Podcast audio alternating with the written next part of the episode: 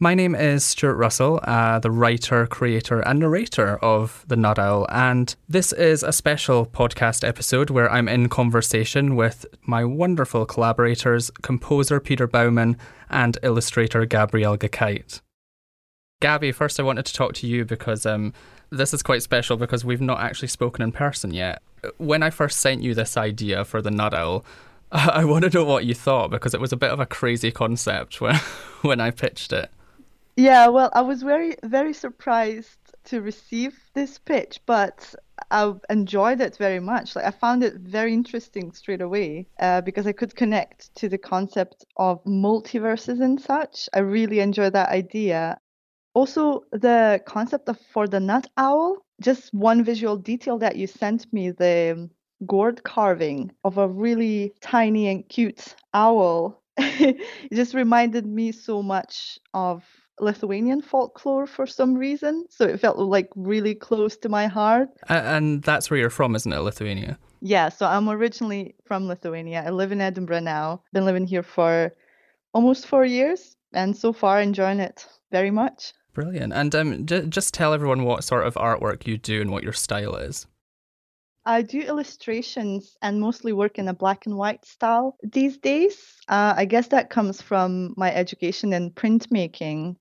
I'm trying to draw automatically, which is when you just pick up a pencil and draw whatever comes to mind. And then I just fill it in in these bold, contrasting black and white shapes. And uh, I mostly draw nature and cute goblins, plants, stars. That's really what it is for me now.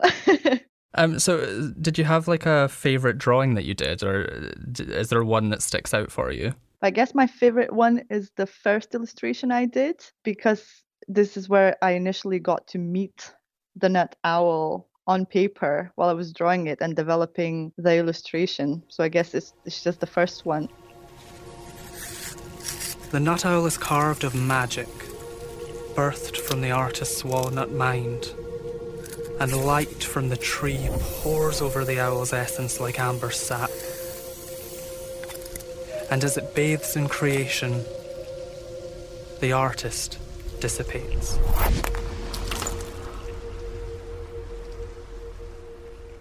It was really interesting for me because I'd had these characters in my head for so long.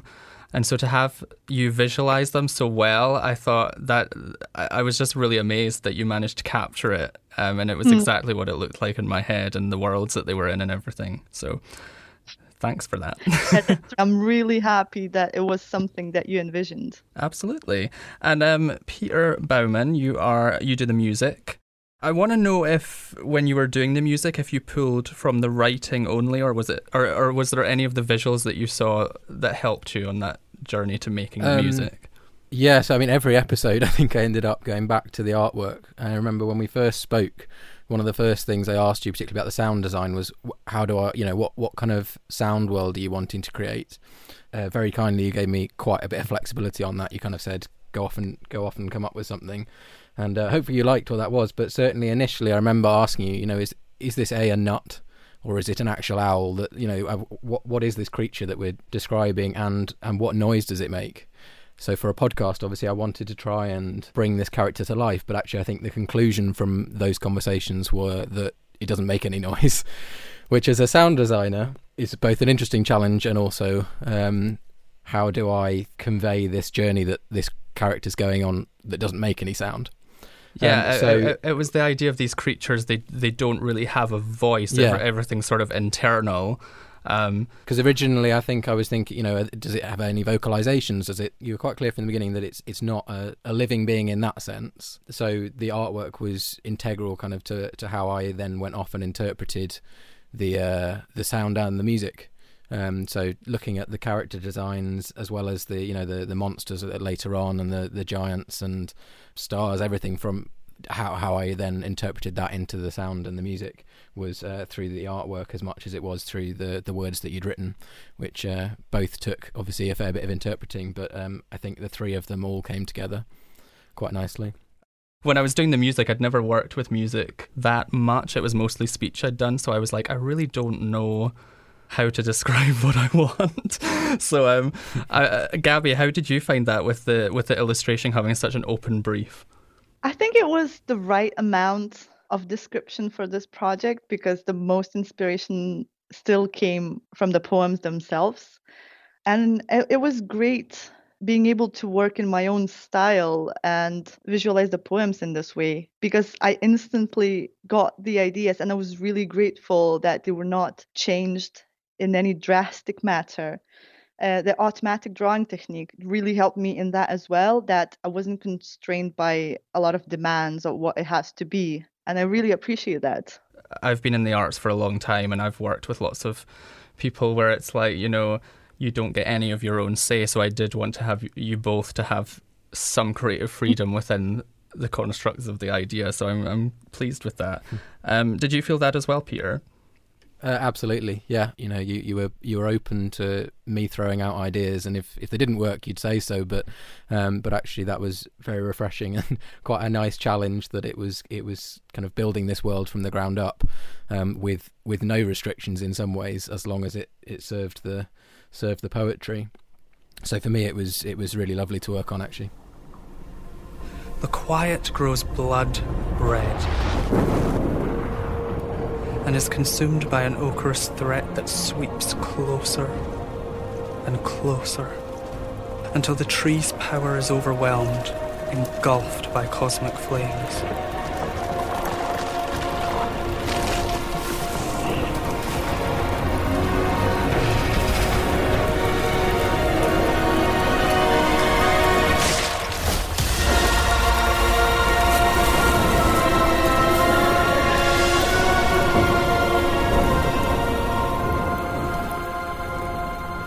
Predominantly work on sound for film, is that correct? Yes, yeah, so it's it's a combination of documentary and then animated films, and actually this turned out, I didn't know this when I started, but it kind of turned out it to be a kind of a perfect blending of the two.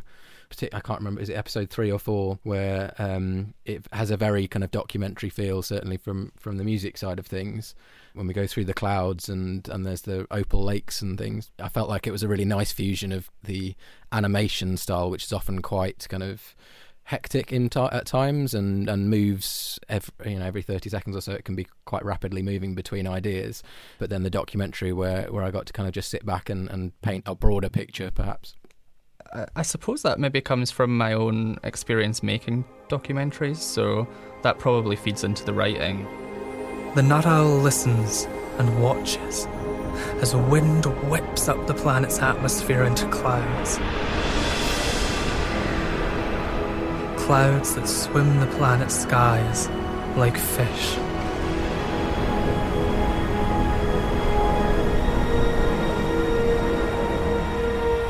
And below them, a sparkling sea of sun shells dominates the sand.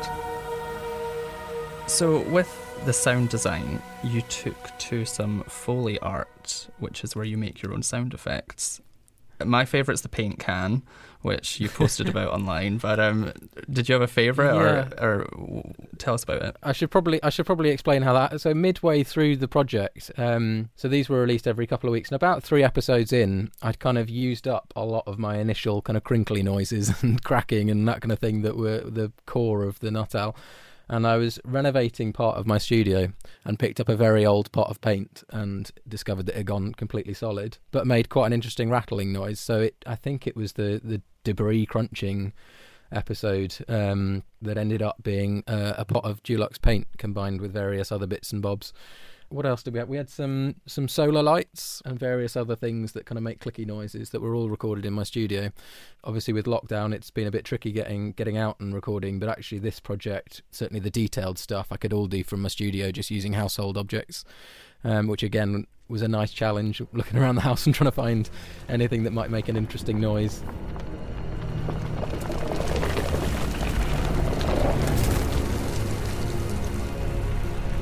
Debris crunches under the weight of itself, and star matter foams to the surface. Gabby, I just wanted to ask you, um, what did you think when you heard everything together and saw your work up there? I I was really proud. I was so proud to see my illustration on, on the cover. And when I listened to it, I just thought it came together so flawlessly. Your narration and the sound was really amazing. I really, really enjoyed uh, the music in it. And I think it gave it, it such an engaging feeling. Like I could really see it. I think that as well. I think the music really brought to life these characters. Um, I think it's interesting actually because when I when we first, when you know when when you said you wanted to do a podcast, and my first thought was this is going to be, you know, people listen to podcasts driving a car or, or on long journeys. Actually, these are such short bursts of escapism. I much prefer listening to them with headphones on or on, on good speakers, and, and you really get a sense of that complete, you know, you can hear things crackling in your ears, which you just lose if you try and uh, do it seventy miles an hour down the motorway. So from that side of things, I think it's also quite an interesting podcast experience that perhaps people might not have, have found from other podcasts. Yeah. Yeah, I think um, I think a lot of people have in their mind the podcast structure. You know, it's it's an hour talking to your friends mm. uh, about anything and everything, and the, and you make people laugh, and that that's sort of like the stuff that people listen to. You know, it's you've not got the rules of radio, you've not got the broadcast schedule, you've you've got complete freedom. So I like it to be really out there, you know, um, mm. and it's a chance to sort of experiment and do th- things that you wouldn't normally do. I don't know what you think about that. Absolutely. I mean, again, from from that side of things, it was really fun to try and be creative with the medium as well. Yeah. Formidable stars pour through the vortex, coming together in the shape of a great bull.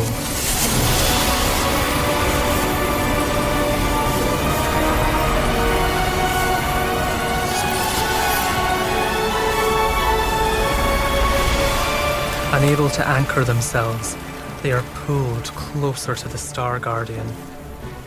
The frightened whale fights and retreats. But the Nut Owl simply embraces the power of the storm. And do either of you have any questions for me in regards to the writing? Because when I pitched this to radio, everyone thought I was absolutely insane. and, and and I was just sort of like, oh, I didn't think that it was that insane. So I'm interested to hear what you guys thought. Is this something you've been working on as a series for a long time, or was it kind of a one-episode thing that you started off and then thought, oh, I could add a few things, and it's been a, a long... a long slog to get it to here? Well, um, the the first thing I did was I bought this gourd carving, which um, at a craft fair. That's the one that Gabby was talking about when I was showing her for the illustrations. Like, it's this sort of thing that I'm thinking in my head. Mm. Um, and basically, it was, you know, I, ha- I I kept looking at it on the side of my shelf, and I thought, imagine if that had a whole world of its own, and um, all of these ca- characters that were disparate objects flying through space. What would they think of life if it was given to them, and what would they make of existence?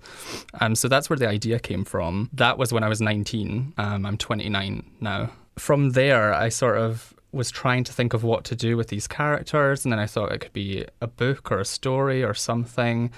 And then I started studying radio and thought I will do it at university, and I tested it out and it didn't really work. There was something not quite there.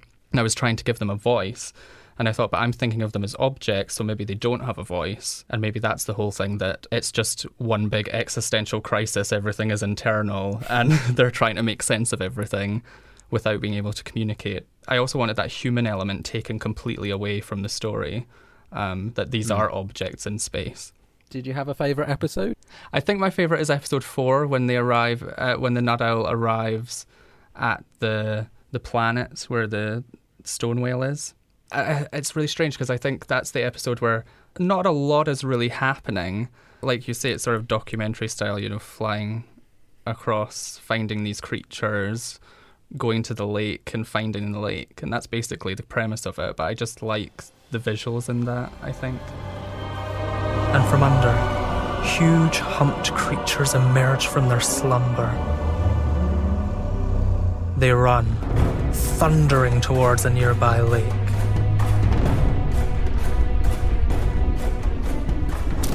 The Nut Owl follows.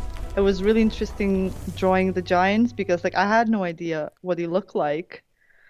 Me uh, either, so well done on that. That's definitely one I went to the arts to, to try and work out what would these giants sound like, or, or, you know, how big are they and how scary are they? Are they monsters or are they actually quite gentle giants? Yeah, I thought it turned out to be a bit uh, more like gentle giants, kind of an amorphic form. I uh, really loved working on that illustration in particular.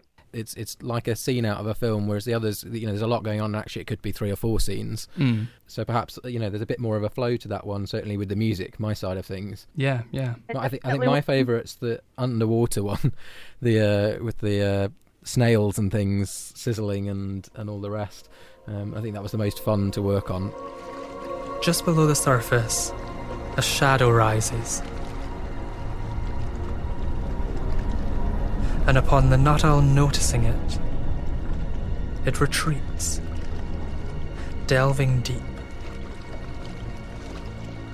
The Nut Owl decides to investigate, diving once again into the unknown. And how did it feel for you when, so you've, you've got this idea in your head and you approach me and Gabby and we start sending stuff in. Was it as you imagined it straight away, or, or was it very different from how you originally thought it would be? The the illustration was pretty spot on, I have to say. And we had some tweaks, didn't we, Gabby? But it was... And, and also, you brought a lot of new things to it that I hadn't thought of, because I hadn't really thought how how the stone whale would look or what the creatures mm-hmm. would look like. I just sort of had a rough idea. So you really brought those to life. And yeah, it was really interesting working on them. And uh, because, you know, I had some things in my mind. And maybe, like, we didn't have a very concrete idea of, you know, what the stone whale looks like or the star guardian looks like. But yeah, it was really interesting just combining those ideas. Yeah, absolutely. Um, and with the music, it was actually more than I expected, really, because um, I had never worked with a musician before, and I thought, because I wanted it to sound like a film. I, I think I said that at mm. the beginning. I, I think of it visually. And so to try and do that in audio was really great, I think. I mean, one of the biggest balancing acts I had was with the mix in particular. You know, you've got all these, uh, you know, there's lots of water, there's lots of wind noise. The Nut Owl flying through the air is is skiing noises. Um, but it, all of these things can sound quite white noisy by the end of it. So it's how do I make sure that everything isn't fighting for space without it kind of falling flat? The music helped that a lot, actually, that sometimes I just kind of cut the sound design when it was a bit white noisy and just made sure that it kind of s- s- uh, sat in nicely around your um, lovely poetry. It was it was really fun to, to try and kind of sort that dance between the two. And Gabby, did you have any challenges working on this? My biggest challenge was that I am working in black and white. And upon hearing the poems, upon reading them, you know, such a story of figures flying through multiverse, through dimensions, through space, you know, could be told very easily using multicolor, you know, bright, vivid colors, as I guess we're used to see uh, mm. in such fantastic stories. But I thought it was really interesting yet yeah, that you chose my style as like a black and white style, and how best I could find that balance of the contrasting shapes to make us, you know, like a really striking illustration that would depict what's going on. But I found it a really pleasant challenge. I never actually thought of it like that, because some of the descriptions are like the sound of colour and all of this madness. And you then I'm thinking Gabby is working in black and white. I've not even considered that. So I do apologise for that challenge. Oh, no worries at all. I found it very interesting. I thought it turned out really good. Yeah, it's great. Uh, we're actually working on the next lot now, aren't we? And we were, and this one is very like um, the sky is moving and there's a lot of movement in it. So, mm-hmm. so you have has your approach to it changed having now heard season one? Do you think? Just listening to all of the season one and now doing further illustrations, I found it a bit easier, I guess, because now I kind of know what type of journey the Nut Owl is on, hearing mm. it together with music, maybe taking more of the inspiration from the music itself as well. Like, it's flown out of myself more naturally, I guess. For me, I feel like the idea is more cemented now, um, whereas before we were all working blind and it was sort of like a vague artistic idea, and I was like, I don't know if this is going to work, if people are going to understand this. It's knowing that it makes sense, if because it, it was so disparate and everything was all over the place. I feel like now I'm very focused. Drifting far from the beginning, a powerful feeling of singularity washes over the Nut Owl, and passing crystals offer reflection. The Nut Owl took that offer, calmly staring into itself, baffled at the idea of being. The unknown began to unravel, revealing its nature. Thanks both for joining me today. Where can people find your work? I'll start with you, Gabby. I'm on Instagram. Uh, that's my only social media for now. Gabby underscore geek art. And you, Peter? Uh, so I'm on Instagram, Peter Baumann, composer. Um, and I also have my website where I put all of my stuff, um, which is uh, peter baumann dot co dot uk. And I'm on everything at Stewie Artwork. And I look forward to working with you on season two.